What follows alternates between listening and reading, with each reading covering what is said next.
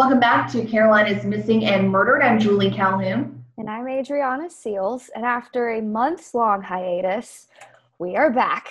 Um, Carolina's Missing and Murdered is back. Uh, because of the COVID 19 pandemic, we had to stop recording the podcast um, and focus on helping the community and offering all of the information and everything that we could potentially learn about this virus and the pandemic to our News 13 viewers. Um, that took up a lot of time. Um, we've been covering it since March and it's still continuing, um, at least at this point. And now, with all of that, we get to wrap up the Heather Elvis case with this episode. Right. So, if you remember, Heather went missing on December 18th, 2013. She was just 20 years old. Investigators suspect Tammy and Sydney Moore were involved in her disappearance. Her body has never been found, and investigators have presumed her dead. Now, at this point, it is June 2016. Sydney is charged with kidnapping and obstruction of justice in connection with Heather's disappearance. His first trial is just for the kidnapping charges, the obstruction of justice charges will be done separately. And this is when we really start to hear about Sydney, Tammy, and Heather. And during the trial, we do learn that Sydney and Heather were together. They were involved in a sexual relationship. Heather's coworkers took the stand and testified about Sydney and Heather's relationship. They testified to how Sydney and Heather met, to Heather's fearfulness of Tammy Moore, and even changes they noticed when Sydney and Heather broke up. Uh, she was putting on weight, you know, around the hip area and her belly. Prosecutors seem to suggest she might have been pregnant, and one of the women that Heather worked with said she took a pregnancy test at the restaurant. It said error, and I went in, into the office and looked up why a pregnancy test would say error, and it said that either it was inconclusive or she did not urinate on it enough. We've talked about this before, right? Right. And prosecutors really tried to hone in on this during the trial. They said Sydney went to Walmart just hours before Heather's disappearance to buy a pregnancy test, and a SLED agent found surveillance video from a Walmart with Sydney going in, buying a test, and also had a receipt which showed that he bought a pregnancy test and a cigar. The prosecution also brought up surveillance video from when investigators say Sydney called Heather from a payphone. And this is the call that lasted about four minutes. Right, according to phone records. And those phone records also show that Heather called that payphone number back repeatedly. She didn't know it, it was a payphone. And then she started calling Sydney's phone. And prosecutors say she and Sydney talked one more time at 3:17 a.m. But the last phone record from Heather's phone comes from Peachtree Boat Landing at 3:41 a.m. Then police showed surveillance video from a home and a business nearby Peachtree Landing. And one of those videos shows a vehicle driving down the highway at 3.39 in the morning. And then it shows the vehicle coming back in the opposite direction at 3.46. So the prosecution has basically presented their evidence here at this point, right? The surveillance video of the vehicle in the middle of the night, the Walmart video, the payphone video, but there's two sides to every story. So, what did the defense say? Well, the defense started to point the finger at someone else. Who has motive to want to do something like this? Sydney's attorney suggested repeatedly that Tammy might have kidnapped Heather or someone else, but not Sydney. And he pointed to text messages sent from Sydney's phone to Heather's phone, most of those are from November after Sydney's wife found out about the affair. Oh, we talked about these text messages before. Yes, text messages are a big piece of evidence and a big part of this entire case. And it goes to show that Tammy took Sydney's phone, is what investigators believe, and we're texting um, other people from it. Heather's roommate, Bree Worrelman, also testified that day that Heather was not afraid of Sydney, but she said Heather was afraid of his wife, Tammy. And prosecutors argued that Sydney was the one that lured Heather to the boat landing. Investigators say that Sydney did have a motive. Relationships end all the time. But the snag with this case was the pregnancy. This idea of I'm breaking it off and I'm going back to my family, you go back to your life, that's no longer available. That's not an option. So Sydney obviously disagrees to what prosecutors have to say, and this is when things get really interesting because Sydney spoke with News 13 about this case. On June 21st, 2016, Sydney texted then News 13 reporter Taylor Herlong saying he wanted to talk about the case. Wait a second. Isn't there a gag order on this case at this time? There is. So technically, he is breaking that gag order. And he did go and talk to Taylor, and he told her the pregnancy claim just shows that the prosecution is desperate and that if she was pregnant, it was biologically impossible that it's his baby. She very well may have been pregnant. Um, I know that I didn't get her pregnant. Sydney also commented on the surveillance video from inside a Myrtle Beach Walmart showing him buying a pregnancy test the night Heather went missing. I was actually buying it for my wife. Um, she was in the vehicle when I bought it for her. Um, she took it that night, um, and it was negative, like so many before and after. Sydney said he and Tammy had been trying to get pregnant for a long time, and that night would not be the only one he was seen buying a pregnancy test. I know the prosecution's desperate. They they need um, a conviction, really really bad. Um, but I think what they need more than that is they need truth. Um, they need to give the family a little peace, real peace, what really really happened. Sydney also said he felt the prosecution was trying to show a motive, but he said this when asked if he thought the statements in the new video would damage his case. Not really so much damaging um, as I guess maybe leading the jury into something to maybe try to get them to believe something that's not so. So, if Sydney says he and Tammy were trying to get pregnant, and that's why he was buying a pregnancy test, my question is Did Tammy ever get pregnant? I know that they have kids, but I thought that their kids were older in 2016. Like they're not newborns and they're not infants or maybe even under the age of two. Right. All their children are older. And after the interview, Moore shared documents with Taylor showing that his wife was able to get pregnant after months of trying, but that she later lost the baby. Hmm. So, why then did Sydney choose to talk to News 13? Why did he reach out to Taylor Herlong in the middle of his trial, knowing that there's the risk if you break the gag order? Like, what was that?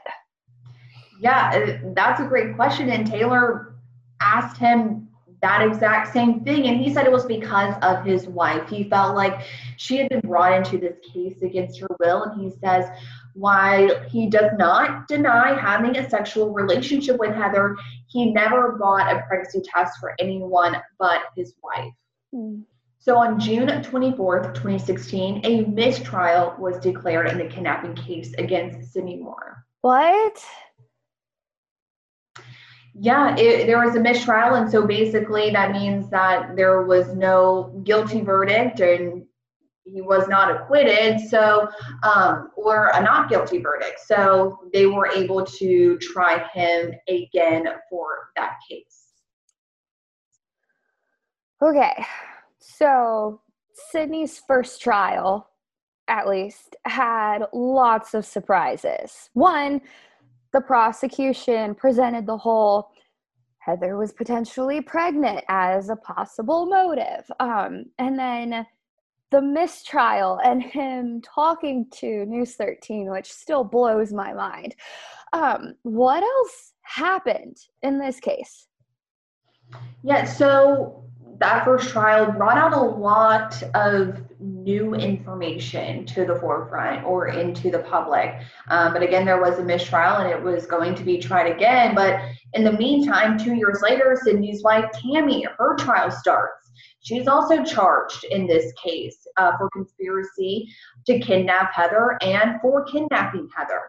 And in her trial, the evidence presented in her case is very similar to Sydney's trial. Basically, a lot of the same evidence, a lot of the same people taking the witness stand, and the prosecution opens up that case telling jurors this is a circumstantial case, but believes that the timeline is irrefutable. Okay. And this time, prosecutors lay out that Heather was terrified of Tammy and also lay out evidence that Tammy was controlling, bringing a family friend in to testify that she made Tammy get a tattoo with her name on it. And the prosecution also used phone records to show that Tammy took Sydney's phone after finding out about the affair and even texted other men from it. We've talked, going back to text messages, we've talked about that aspect too, if I remember correctly, that there were text messages that had appeared on Sydney's phone that weren't necessarily from Sydney and were texting like other the other men. I remember us talking about this in like the first or the second episode.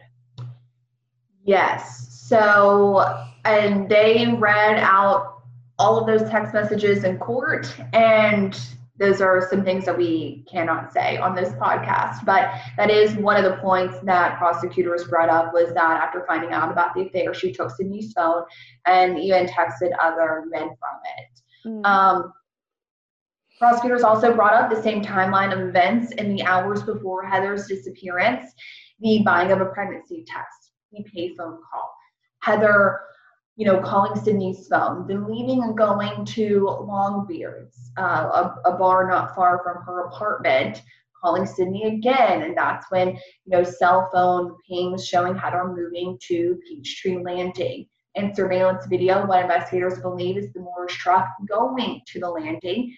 And prosecutors believe that video and also the expert headlight witness during the trial were crucial to this case. Okay. Um, quickly going back to the pregnancy test, um, Sydney told News 13 that he had bought the pregnancy test for his wife and that they were trying and that she lost the baby. Did that come up during Tammy's trial? It did. So Tammy was arrested in February of 2014. An employee with both Loris Hospital and Conway Medical Center took the stand, and each of them testified that Tammy was pregnant in late March okay. and that she was six weeks pregnant at the time, but that she lost the baby in May. Hmm. But one thing that was different from Sydney's trial is unlike Sydney, Tammy took the stand. What? Tammy decided to take the stand, and while she was out there, she denied having anything to do with Heather's disappearance. I want people to know the truth, and I too want Heather found. I think she deserves to be found, and I think they botched her case and didn't do justice for Heather. Also, while Tammy was on the stand, things got a little tense between Tammy and prosecutor Nancy Livesay. And who am I? Nancy Livesay, you've made my life miserable. Um, Am I allowed to ask you a question? No, ma'am. No, okay. Sorry, I'm sorry. And during her trial, there was another major turn of events. Her children broke a sequestration order by watching a live stream of the trial, which ended up with them not being allowed to take the stand for the defense. So, can you explain what that order is and what it means? So it's where a judge basically orders people to be sequestered. And in this case, uh, the judge ordered that those on the witness list were not allowed to sit in the courtroom during the trial and watch the trial or listen to the trial. And they also were not allowed to watch live streams of the trial.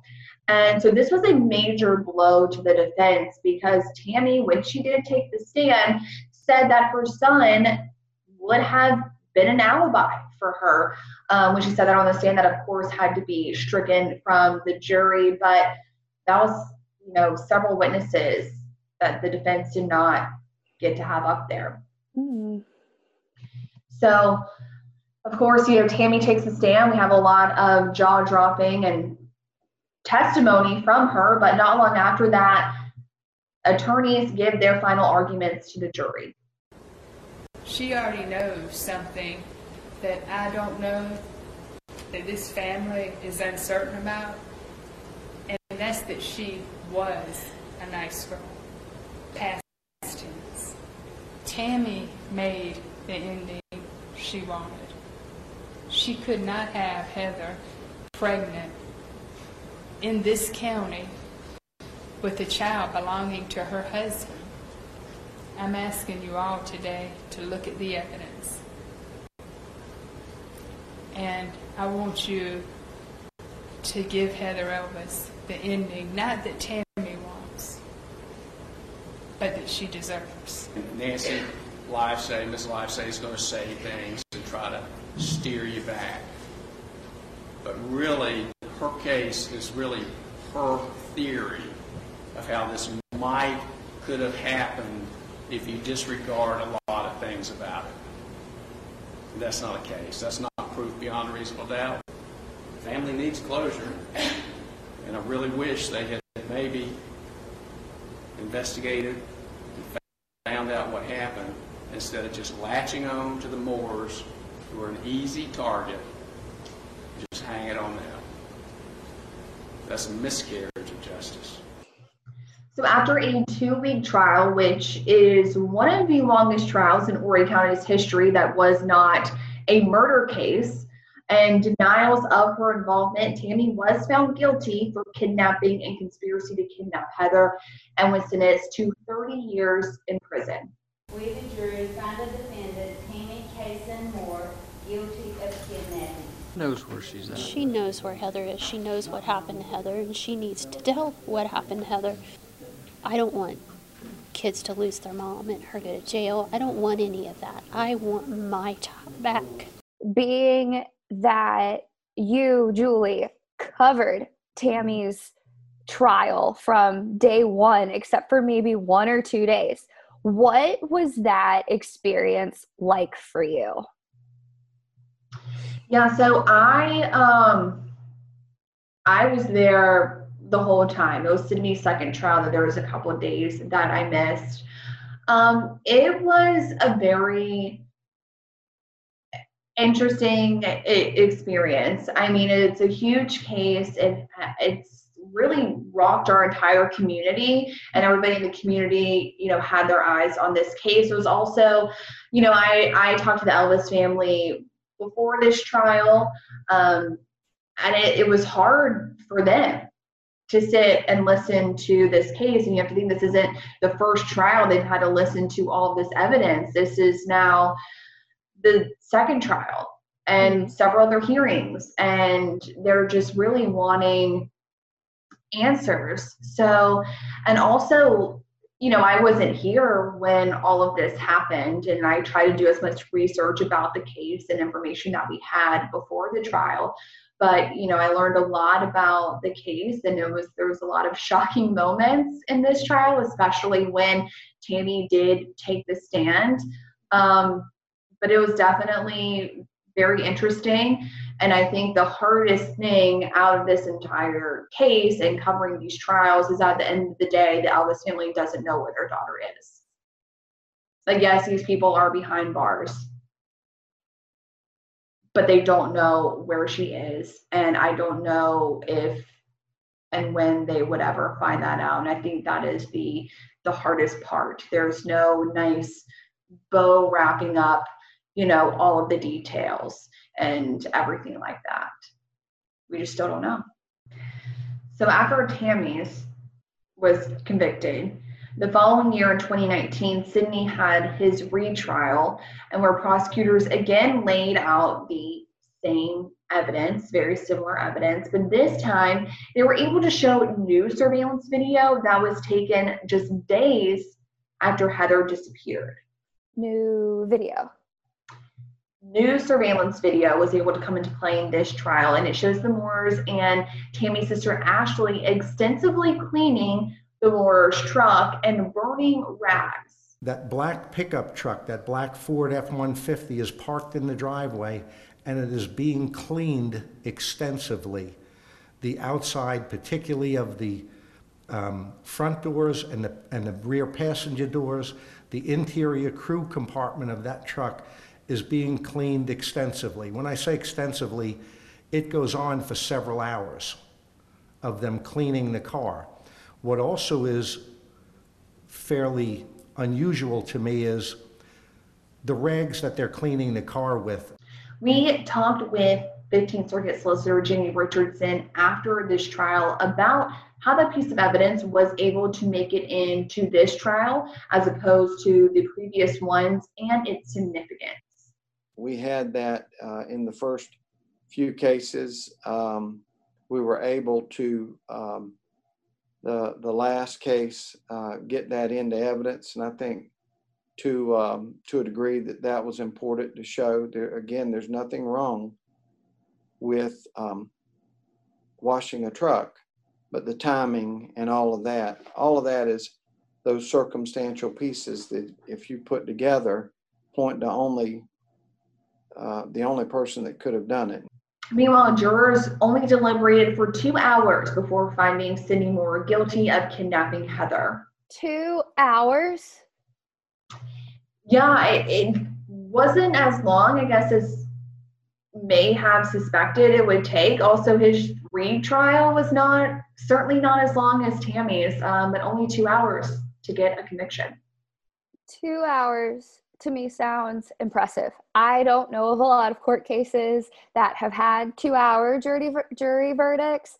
I don't know of any cases where that could have come faster, but like I've heard of cases where it takes longer than two hours. Like the jurors go back and like they haven't decided and now it's time for lunch and or it takes days. Like two hours to me is fast. Especially um, when it comes to such a circumstantial case. Right. In this case, the evidence is based on circumstantial evidence. There's no hard DNA of we found this, this, or this. Um, but again, that goes to the prosecution's point of that this timeline and what they set out is irrefutable.